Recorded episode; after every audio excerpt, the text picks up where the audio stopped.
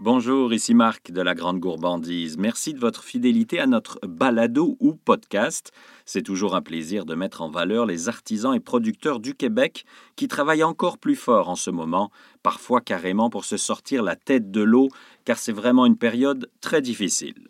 Au sommaire, cette semaine, on va partir à la découverte des pralines de Lyon, en France, oui, mais confectionnées ici au Québec, avec évidemment une petite touche québécoise. Ensuite, l'été s'en vient, les beaux jours avec. Quoi de mieux qu'une bonne bière de microbrasserie et pourquoi pas du lac Saint-Jean. Mais d'abord, rendez-vous avec notre première invitée qui nous parle des petits fruits qu'elle récolte et cuisine. Vous allez saliver. Ben, moi, je m'appelle Nancy Bouchard. Je suis copropriétaire de Unifruits avec mon frère Mathieu Bouchard. Nous, en fait, on est une entreprise agroalimentaire. Euh, on, cultive des fruits sur notre ferme depuis trois générations. Puis, euh, il quelques années, moi puis mon frère, on a fondé Unifruits. Euh, on spécialise dans la transformation de petits fruits, entre autres de cerises griottes, mais maintenant aussi de d'autres, euh, de d'autres petits fruits se sont ajoutés à ça. Nancy, vous vous trouvez où et depuis combien de temps vous faites ça? On est à Saint-Paul-d'Abbotsford, dans Montérégie, et puis ça fait cinq ans qu'on a fondé Unifruits. Et votre premier produit emblématique, c'est le croque-cerise. Oui, en fait, euh, nous, au départ, on était connus pour nos euh, produits à base de griottes, cerises griottes qu'on peut faire pousser au Québec. Euh, puis maintenant, on a ajouté aussi des tartinades, d'autres tartinades sans sucre ajouté. On a maintenant cerises broyées, cerises entières, cerises amandes, bleuets et framboises. Alors là, c'est une découverte pour nos auditeurs, j'imagine, qu'on puisse faire pousser des cerises au Québec. Oui, effectivement, là, c'est quand même encore euh, une nouvelle culture pour nous. Là. Euh, il, y a, quelques fermes qui en produisent au Québec. Euh, c'est une cerise qui est acidulée. C'est un cultivar qui a été développé à l'Université de Saskatchewan, puis qui peut résister à nos climats. on n'est pas habitué d'en manger du Québec, mais en fait, presque tout le monde, sans le savoir, connaît la griotte parce qu'elle est beaucoup utilisée dans les produits à base de cerises, que ce soit la garniture à tarte ou euh, plusieurs produits aux cerises sont fabriqués avec des griottes, plusieurs boissons aussi. Donc, euh, c'est nouveau, mais quand même un peu connu pour nous. Donc, on ne la mange pas fraîche, c'est ça? En fait, elle est plus utilisée pour la transformation, mais on peut aussi la manger fraîche, mais effectivement, c'est assez surette. Nous, nous, on en mange comme ça. On a des clients aussi qui en mangent euh, frais comme ça, mais c'est pas comme les, les cerises Bing, disons, qu'on se procure à l'épicerie. C'est vraiment plus surette. Et au moins, c'est un produit local. Oui, Effectivement, là, nous, on est à Saint-Paul, on cultive ça ainsi que d'autres produits, euh, des pommes, euh, des oignons qu'on utilise aussi dans, dans plusieurs de nos produits qu'on fait. Où est-ce que je peux acheter tes produits? Ben en fait, on est euh, dans plusieurs euh, boutiques au Québec, mais euh, on participait beaucoup à bon, on participe à plusieurs événements annuellement là, en agroalimentaire. Effectivement, cette année, ça ne sera pas facile pour nous de ce côté-là. les gros de nos ventes se font dans des salons comme ça. on a développé une boutique en ligne. Maintenant, on travaille avec d'autres différentes, différentes boutiques en ligne, différents commerces qui font ça. Mais euh, pour l'instant, euh, visiter notre site web unifruits.ca ce serait une bonne façon de vous en procurer. Vous trouverez sur le site la liste des points de vente ainsi que les façons de s'en procurer en ligne. Est-ce que la situation actuelle modifie tes façons de travailler?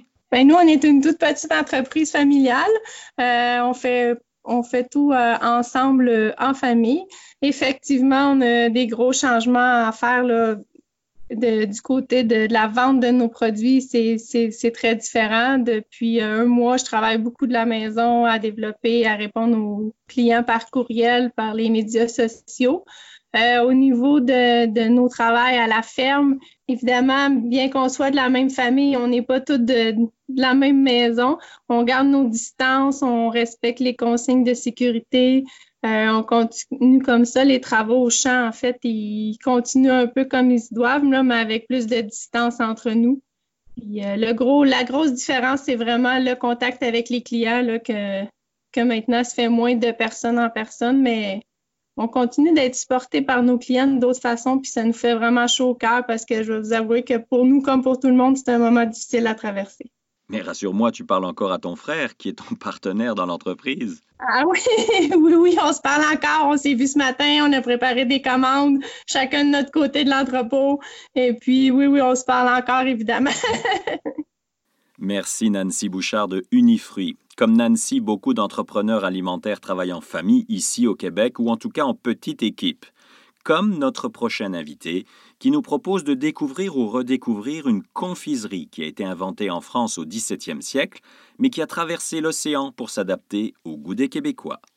Moi, je suis Emmanuel Scotto. donc Emmanuel, euh, je suis maintenant confiseur. En fait, j'ai fondé Maison Prat il y a trois ans. Et donc, Maison Prat, c'est une euh, confiserie artisanale, euh, on va dire haut de gamme, puisqu'on travaille uniquement nos produits à la main, sans produits modifiés du sucre, donc pas de glucose ou de sirop de maïs, évidemment pas d'additifs ni de conservateurs. Et puis, on n'utilise pas non plus tout ce qui est agents de texture comme des farines ou des gélatines. Et ça, ça fait que nos, produits sont aussi certifiés euh, vegan et sans gluten.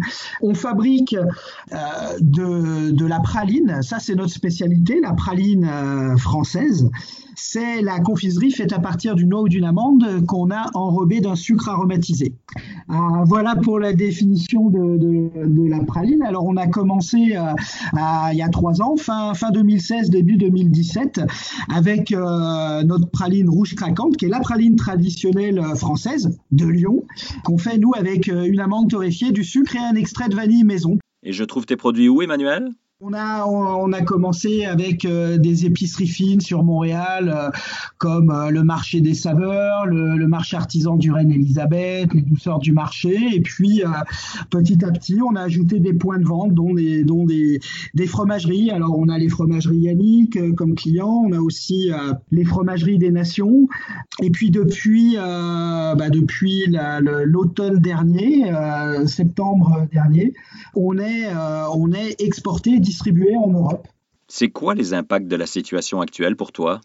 Alors les impacts, bah, ils, sont, ils sont assez gros euh, là-dessus, puisque comme je te le disais, euh, nous, on, on, fait beaucoup, beaucoup, beaucoup de dégustations sur nos points de vente. Ça, ça permet de faire découvrir les produits, mais aussi ça permet, quand on est sur, les, sur des points de vente comme euh, les fromageries des Nations, par exemple, Yannick Fromagerie, le marché des saveurs, donc qui ont des points fromage, euh, et puis d'autres choses, de pouvoir faire découvrir nos produits avec des, des accords. Et donc la pandémie a cassé tout ça parce que, tu vois, là, on rentre dans une... Euh, dans une période entre, euh, allez, on va dire entre le mois de mars et puis donc Pâques et puis euh, bah, la fin de la fin de l'été, l'automne, où euh, bah, chaque fin de semaine on est sur des opérations de ce type-là. Et la pandémie a complètement cassé la dynamique. Nous, on est sur un créneau de confiserie, c'est quand même un, c'est de la bouffe confort, on va dire. Euh, c'est, c'est pas essentiel. Et donc les gens, bon voilà, les gens euh, sont plus portés à acheter des produits de première nécessité ou des produits vraiment pour l'alimentation euh, et, se font moins plaisir, on va dire, avec avec des, confiseries ou des choses un petit peu extérieures qui sortent de l'ordinaire du, de la simple, bon, de, l'alimentation de base, on va dire. Ouais, de tous les jours. Ouais. Ben, nous, on était en pleine expansion et euh, on, avait fait le choix de notre côté. Euh, donc, on, est une toute petite entreprise, même si on est euh, en expansion, donc j'avais pas de salarié fixe. Et puis moi, j'avais décidé par moi-même pour l'année 2019 de prendre aucun aucun salaire et pas de dividendes non plus. Ce qui fait qu'on rentre plus dans les critères pour les aides. Donc les, fameux le fameux prêt à taux à, 0%, à, taux zéro remboursable sur et, ça, c'est difficile. Donc, euh, bah, on fait, pour l'instant, on jongle avec la trésorerie, mais c'est vrai que si, euh, voilà, si, il euh, n'y a pas de résolution dans les prochaines semaines, voire les prochains mois, on a des objectifs aussi. À, à, atteindre là-dedans, bah, ça, ça va devenir très très très très difficile. Merci beaucoup Emmanuel Scotto de la Maison Prat, à toi et à tous les entrepreneurs du Québec. Je vous souhaite bon courage pour passer au travers de ces moments difficiles. Pour terminer ce podcast, je vous propose de boire une bonne bière de chez nous. Moi, je m'appelle Annie Saint-Hilaire. Je suis copropriétaire de la microbrasserie du Lac-Saint-Jean avec euh, Marc Gagnon. Euh, ça fait 13 ans maintenant qu'on opère euh, la Micro du Lac, qui était la première microbrasserie au Lac-Saint-Jean au démarrage de l'entreprise.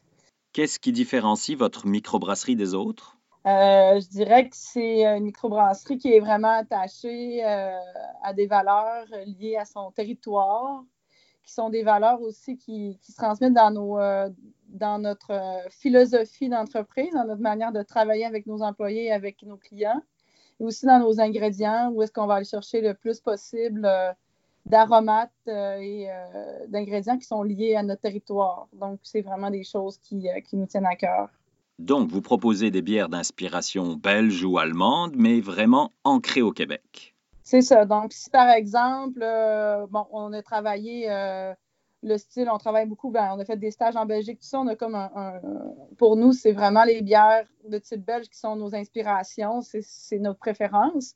Mais euh, bon, on est, on est dans un monde de bières au Québec où assez éclectique, où il faut essayer plein de trucs. Puis, est-ce qu'on peut mélanger les styles, je pense, quand même de façon assez. on en voit beaucoup, c'est assez fluide. Je pense, dans, dans, la tête des consommateurs sont, sont plus euh, sont ouverts à ça. Puis ben, nous, pour nous, c'est important de, de travailler, par exemple, les aromates. Bon, on va travailler les petits fruits, mais les petits fruits de la région euh, particulièrement. Euh, on, va, on va travailler aussi les épices avec les épices boréales pour ajouter des fois, bon, on a par exemple une blanche aux fleurs boréales qui, qui, arrive chaque année. On a donc, on, travaille avec des gens qui, qui, parcourent nos forêts puis qui nous, inspirent aussi. Euh, dans plusieurs choses. Par exemple, la blanche qu'on a, ben nous, c'est euh, du Labrador qu'il y a dedans, mais ça fait des années que c'est comme ça. Ça fait, euh, ça fait 11 ans que c'est comme ça. Donc, c'est. On n'en parlait pas, maintenant, on en parle un petit peu plus. Là. Et vos bières sont-elles disponibles uniquement dans votre région? non, non. Vous pouvez trouver les bières de la Micro du Lac à peu près sur 1500 points de vente au Québec. on, on, essaie de développer l'international, c'est assez difficile, surtout en plus avec le contexte actuel, mais on, a vraiment un réseau très fort dans la région et puis quand même sur Montréal et les environs, là, euh, dans tous les bons euh, spécialisés, puis épicerie beaucoup aussi. Donc, on est quand même assez bien distribué, surtout depuis l'agrandissement qui a eu lieu en 2015, 2015-2016. Euh, là, ça a été partout au Québec plus facilement parce qu'avant, on était beaucoup plus petits. Justement, vous travaillez comment actuellement? Le contexte actuel a-t-il des impacts? certainement, je pense que c'est. Euh, euh, il faut vraiment changer notre approche client.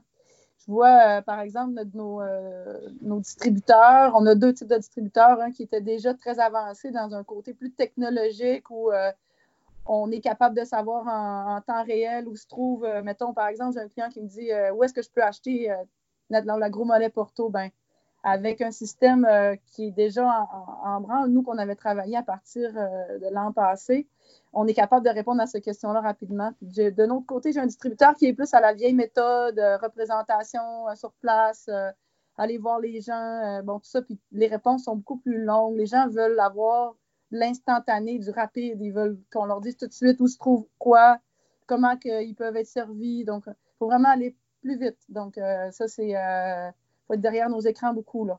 Puis j'ai vu que vous proposiez aussi des vêtements.